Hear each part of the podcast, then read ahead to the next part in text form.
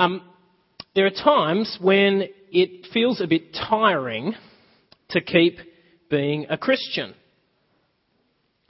Um, obviously, that's if, if you're a Christian, this is particularly relevant to you, but I hope it'll be interesting to you if you're not a Christian. But there are times when it's, it is a bit tiring.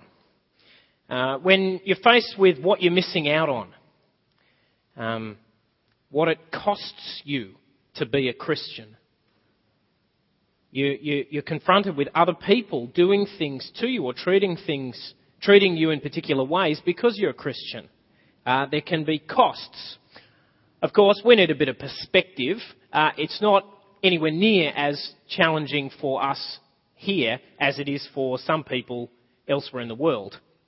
Um, I met a Nigerian man uh, a little while ago. I think I've shared this with you, but it's really stayed with me. Whose, whose wife had been murdered just months before because he was a Christian. I mean, that is full on, and we, that is very, very unlikely to happen to us. But there are real difficulties, even in Sydney, in Australia. Uh, there's, at a much smaller level, but they're real. There's the challenge of engaging with church. Um, some of you have been on a weekend away, which I hope was great, but it might not have been, because there are all sorts of awkward, difficult people there, as usual, with any church. You've got to make effort with relationships. You could be doing other things. Uh, there were parents who were up all night with their children just because they were in a different context and they'd made that effort. There's costs involved in being part of a church. There's costs involved in, in keeping on trying to grow as a Christian. Um, holiness doesn't come easy, and it's frustrating, and there are sins which it would just be, frankly, easier to just forget about and kind of ignore. And there's other costs. There's costs at our workplaces and in our jobs. Uh, there's plenty of people who miss out on promotions because they're Christians. We're faced sometimes with the hostility and ridicule of others. There's real costs, and we feel this quite often. People feel that this here. There's real costs in following the Bible's teaching in relation to sexuality and sex. There's, there's the cost of giving up relationship possibilities. There's costs in staying faithful. There's the challenge for many of us of celibate singleness in a world that regards that as ridiculous. It's not ridiculous, it's wonderful, but it can be a challenge. So, why press on? Why hold on? I suspect many of you have answers to that question, but I want us to think about it again. Uh, as some of us have seen over the weekend, the writer of Hebrews, which we've just read some of, writes to encourage believers to press on, to not be mesmerized by what is before their eyes, but to remember what it is they've been called to and keep going. And in the passage we read in chapter 12, it all comes to a head at the kind of finale of this composition, uh, where the writer reminds his readers that they must hold on and not reject the gift they've been given. So let's have a look at that passage in Hebrews. It was page 1193. Um, like I said, it's not that most of us don't kind of know in our heads and our hearts why we should press on, but we need to be reminded. We need to keep it at the front of our minds. So let's have a look at Hebrews 12 from verse 18.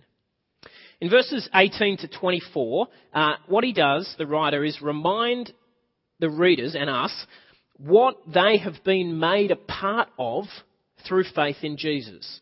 And he does this by contrasting kind of a great moment in the Old Covenant with the New Covenant, the Jesus equivalent. In verse 18, he says what they haven't come to, and then he says in verse 22 what they have come to. Now, what, he, what they haven't come to in verses 18 to 21 is basically his version of the description of Mount Sinai, which we read about in Exodus 19. It's a, it, that is a full on moment, isn't it? Did you kind of catch that as it was read? I mean, it was really full on. They can't go near the mountain. God reminds them repeatedly, don't go near. And I'm serious about this, by the way, Moses. And Moses says, yeah, I know you already warned us. But he's like, yeah, but it really will kill you. And there's smoke and fire and it's incredible. And the living God came and met with his people. And the writer of Hebrews says, yeah, you haven't come to that. That was okay. That was okay. You've come to something much better. That was terrifying. But this is wonderful. As we'll see, it's still terrifying in a way, but it's beautiful. It's a moment of joy. It is, well, let's have a look at it. Verse 22 and following. He describes, he says, You've come to a perfect place with a perfect gathering and a perfect mediator. Have come to a perfect place. You have come to Mount Zion to the heavenly Jerusalem, the city of the living God. Mount Zion is, is no longer a reference to a particular geographical place. It's the idea of the mountain of God. It's just a kind of symbol of the place where God lives. Really important symbol in the Bible, and actually, the writer from the Hebrews has taken it from Psalm 110. Pursue that if you want to. It's the perfect place, the heavenly Jerusalem. And there's the perfect gathering there. You have come to thousands upon thousands of angels in joyful assembly, and to the church or the gathering of the firstborn, whose names are written in heaven. You have come to God, the judge of all men, to the spirits of the righteous men made perfect. It's the perfect gathering. Thousands upon thousands of angels and all the saints in perfection gathered round, gathered by God, the judge. I was talking to somebody, I was listening to somebody recently actually talk about being in the Olympic Stadium at London. Uh, uh they're an English person on the day England won two gold medals in athletics, which is, you know, once in a hundred thousand years or whatever. And, and he said that it was just incredible. It was incredible. Packed stadium, and he could not hear his voice shouting. He just couldn't, couldn't hear. It was so loud, this deafening roar. Imagine what this will be like. That, that will be just a nothing. Thousands, the, the billions of heavenly beings in their glory. Beings that if we saw one, it would be so terrifying we would fall down with fear. And they're shouting, Glory to Jesus! Because he's at the center of it all. The perfect mediator to Jesus, verse 24, the mediator of a new covenant, and to the sprinkled blood that speaks a better word than the blood of Abel. This massive gathering will be focused on this magnificent man the Son of God, who has stood in for us and won the victory on our behalf, offered his life as the sacrifice we needed. And this, he says, is what you've come to. We need to be reminded of that, I think. That is what we have in Christ. Not just what it seems like we have. Not just the slightly odd people sitting next to you in the pew. You can look at them if you want, it's okay. Not just the dilapidated building with the really bad heating. Not just the frustrating leadership, the disorganization. Not just a kind of culture full of problems, boring announcements, a slightly unsatisfying small group. No, you've come to Mount Zion. Covered in the great gathering. Sing praise to Jesus. That's, that's what we've come to, brothers and sisters. And that's where we're headed. It's actually both here. It's what we've come to and where we're headed. And that too is terrifying in a way, isn't it? It's, it, it, it's, there's no other way to, it's, it's, but it's magnificent as well. The angels, did you notice? The angels are a joyful assembly. They're happy. They're delighted. This is wonderful. What, what a vision. What a thing to be a part of. And can I just say, this isn't really the main point of my talk, but can I just say, if, if, you, if you're not a Christian, this is a pretty good reason to become a Christian, to be a part of this. This is, this is the perfection that the universe was made for. You want to be a part of this gathering. Become a Christian. The beautiful and terrifying glory of this vision, though, leads the writer to stress something else. He leads the writer to, uh, it leads the writer to a warning not to refuse it. And we need to hear that as well. Have a look at verses 25 to 27.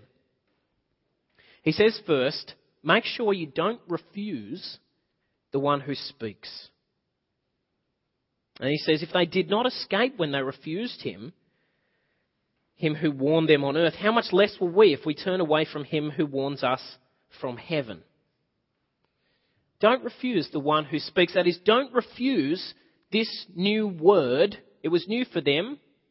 They'd already heard, most of his readers were Jewish people who'd already heard the Old Testament. But he says, don't refuse this new message, this gospel about Jesus.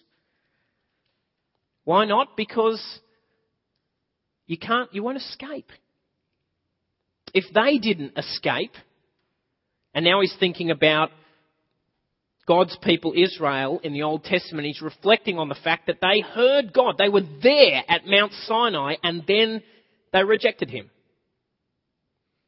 he says if, if they didn't, and, and they were destroyed, they didn't enter the promised land. That is this massive fact, which actually, if you look through Hebrews, it just, he's so preoccupied by the fact that people, they were there at Mount Sinai and then they rejected God and they were killed. And he says, if they didn't escape, well, you, you certainly will not if you refuse the one who is speaking. Why? He says why in the next verse, verse 26. At that time his voice shook the earth. We saw that in Exodus 19, that the mountains shook. But now he has promised once more I will shake not only earth, but also the heavens. He's quoting the prophet Habakkuk. And he says the words once more indicate the removing of what can be shaken, that is, created things, so that what cannot be shaken may remain. Now this is all a bit weird, but the big point is quite clear. He sees this idea, this, this promise of shaking as an image of God's coming judgment. He says the one who speaks is going to shake the earth again. That is, there's a, there's a climactic judgment coming, a finale of God's purposes in which He will radically transform the world. Um, I think a good illustration of this whole shaking and judgment is have you ever kind of pruned a tree, and as you're cutting off bits, they kind of just fall onto it. You know, but then at the end you shake the branches and they fall down and you, aha, there's the finished tree. Maybe I've done that. Um, maybe nobody else has. Or if you're sanding something, sanding a piece of wood and there's sawdust everywhere and you can't really see it, and then you kind of shake it, blow it off, and boom, that's what's left. And that's a kind of, I think it's like he says that's like what God's going to do with the world. He's going to shake it. And some stuff will be left and some stuff won't. There's a climactic judgment coming. By the way, that's not, that's, I just realised my language. That's nothing to do with that whole series of books called Left Behind. Actually, I think they're basically a mistake. This is an image of judgment, and we need to hear it. And the point is that the consequences of refusing God's word are dreadful. It's not fun to talk about this. Mostly when you do it, you get people getting a bit upset with you. But we should not kid ourselves, brothers and sisters, about the negative consequences of rejecting the gospel of Jesus. Christian faith is not just a hobby for this life. It's about being included or suffering exclusion from the sum of all perfection. God has not spoken to, has spoken to us, sorry. God has spoken to us in His Son Jesus, in the good news about Him. He has invited us to the greatest celebration in the universe. The joyful glory that the whole world was made for. And if we reject the message, we will not escape judgment. If they did not escape, neither will we. What then should we do? Well, verses 28 and 29 really sum it up. And they're beautiful, beautiful verses. Have a look there. Therefore, he says, since we are receiving a kingdom that cannot be shaken, let us be thankful and so worship God acceptably with reverence and awe, for our God is a consuming fire. Uh, the kingdom that cannot be shaken really sums up the vision of the future that he wants us to have before our eyes. A, a perfect kingdom, which will last forever. It is the kingdom of Jesus, where his throne will be. It is permanent and secure and good. It's that beautiful gathering. And instead of refusing it, the writer says, don't, don't do that. Instead of that, be thankful. Now, actually, that's a bit of a surprise, isn't it? So when you think about what he could have said there, what you expect him to say, you kind of expect him to say, therefore, pray really hard and go to church all the time and maybe enter a convent and give away all your money and maybe become an Anglican minister. Actually, that will not help you probably. But he doesn't say that. He says, be thankful. And it's a reminder that this is something that is achieved. It's something that is just given to us, not something we build for ourselves. Being a Christian is fundamentally about receiving a gift. It's not about building something for yourself. And what is required of you when you receive a gift? Just to be thankful for it. It's, uh, I say this, Roger and Roger who are the other ministers, often pay for me when we go out for coffee. And that's because I just have this chronic inability to have cash. And I always feel a bit awkward about it. Um, and I often kind of try and keep a record and pay them back. And, but sometimes, you know, they just want it to be a gift. And it's a bit sad when somebody won't just receive a gift. When they feel like they have to pay it back or earn it. It defeats the whole purpose of giving a gift. Because if, if they do pay it back, which by the way we can't with God, but if they do pay back, or even if they try to, it just ruins the whole character of it as a gift. God hasn't given us a deal where we kind of, He gives us something wonderful and we kind of pay Him back for the rest of our lives. He hasn't even given us a particularly good deal. He's given us a gift. And what is asked of us is to be thankful. He gave us His Son to live and die and rise to save us and give us everything in the universe. And what we're called to do is be thankful. Sure, a lot flows out of that thankfulness. And that's because the gift God gives us changes our lives. It must, it has to, it always does. But what we're called to, fundamentally, is to receive the gift. And just stay with it. And that thankfulness overflows as, as we see here, worship. Acceptable worship with reverence and awe. And the reason he just lands with is for our God is a consuming fire. Uh, you know, you kind of, I don't know about you, but when I read it, I kind of went, oh, you have to remind me of that at the end. You know, it was such a nice place to end, and then there's the consuming fire. But it's a good reminder that the God who has been gracious to us in Jesus, the God who calls us to that joyful assembly, is not a different God to the God on Mount Sinai. It's not another God, a God who somehow isn't fearful and dangerous anymore. It's the same God. It's just we're in a totally different space because of Jesus. But he really is that dangerous. And so our thankfulness has got to be full of reverence and awe.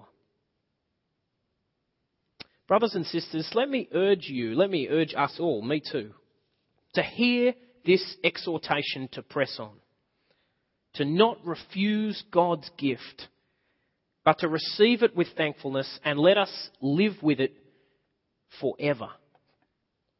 I believe, actually, a time is coming when it will be more difficult to be a Christian in Australia.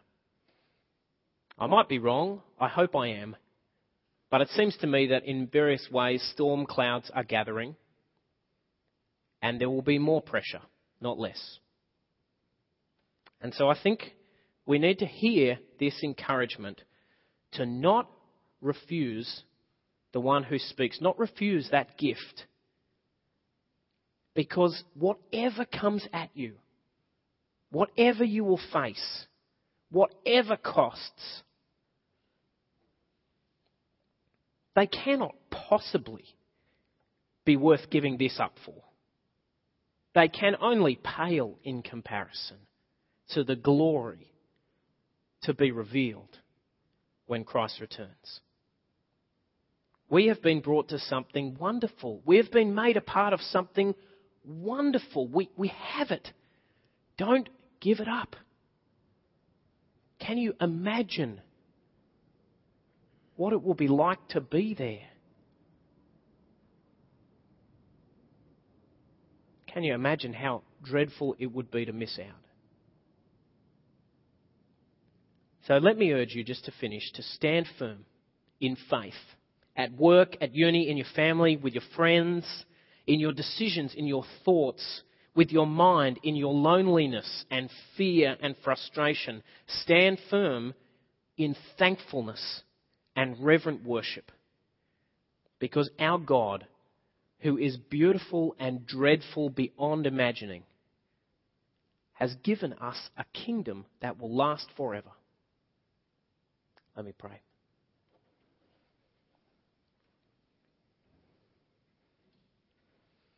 Lord, when we hear these words about the unimaginable glory you have called us to in Christ,